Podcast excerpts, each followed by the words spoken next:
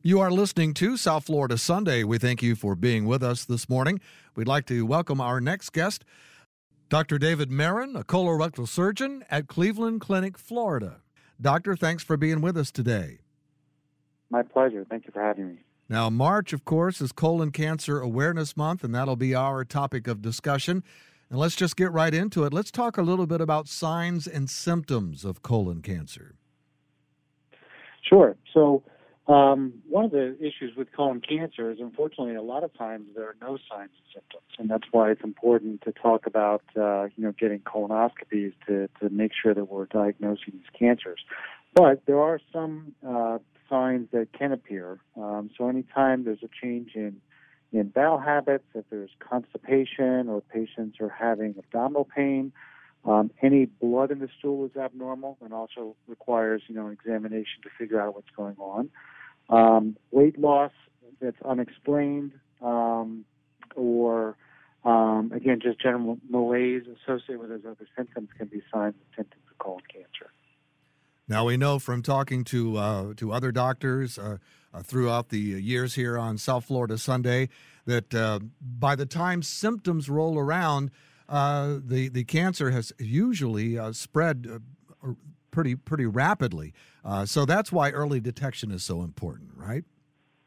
Absolutely, and and with early detection, many of these tumors can be completely treated and, and cured. And so that's why, um, you know, any any signs of the or uh, you know symptoms of blood in the stool or abdominal pain, things like that, you really need to to speak with your physician. And uh, about what age should folks, I guess men in particular, uh, should be screened for colon cancer?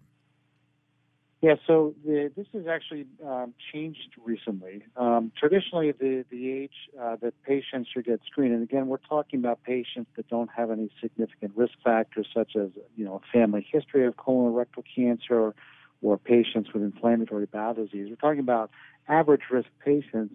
Traditionally, the the age uh, where we begin screening uh, is at age 50. Um, recently, we've started to see more and more patients uh, being diagnosed at a younger age with with uh, colorectal cancer, and so several of the um, medical advisory boards have started to reduce the uh, age to 45 to get your initial colonoscopy or some type of, of screening for colorectal cancer. So anywhere between 45 and 50, again, that's for patients who are average risk for development of colorectal cancer.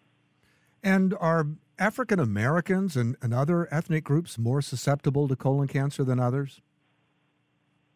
So African Americans are uh, about have about a 20% greater risk of uh, of being diagnosed with colon cancer, um, and that probably has more to do with uh, socioeconomic issues.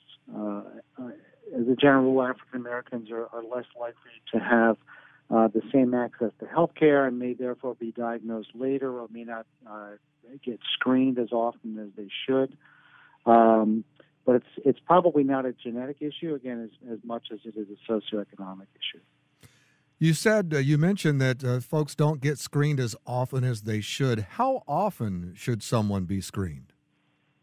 Yeah, it's a good question. So again, the initial age of screening is anywhere between 45 and 50, again for average risk patients.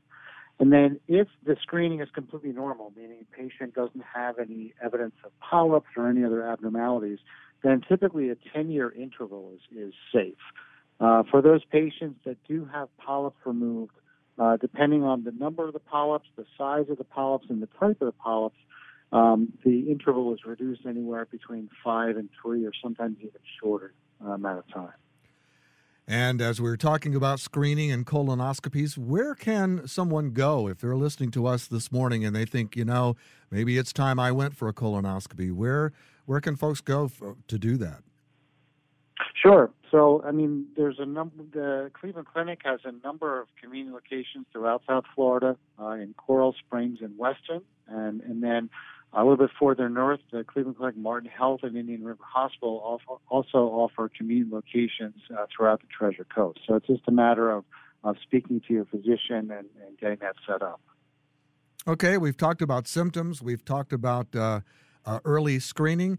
Uh, let's say someone has been diagnosed. uh, with colon cancer. What are the treatment options? And and I'd like to ask you, as a doctor, have you seen uh, innovations in, treatment uh, in your time? Absolutely. So, you know, colorectal cancer, uh, the treatment of colorectal cancer typically involves uh, surgical removal of, of the part of the intestine that, that contains the tumor. Uh, but in many instances, it really requires a, a multidisciplinary approach, uh, and that's you know collaboration with uh, you know medical oncologists, sometimes radiation oncologists, uh, geneticists, pathologists, radiologists, and so um, you know, the, the Cleveland Clinic really offers um, a number of comprehensive cancer center services, including all of those. In addition, the majority of the surgical procedures that are performed at Cleveland Clinic uh, are done through a minimally invasive approach, and whether that involves laparoscopy or the use of a surgical robot. And the goal here really is to minimize patients' pain after the operation and really return to normal activities much quicker uh, by doing uh, you know the same cancer operation through much smaller incisions than previously required. So it sounds like with less invasive surgery, recovery times are probably a lot shorter now than they have been in the past as well.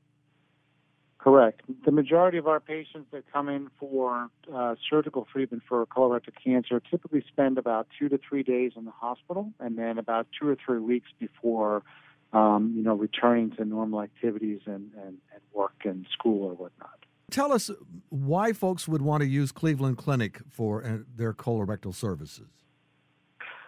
Sure. Well, the, the Cleveland Clinic uh, Weston um, has, um, for many years, been been named one of the top ranked gastroenterology GI surgery programs in South Florida.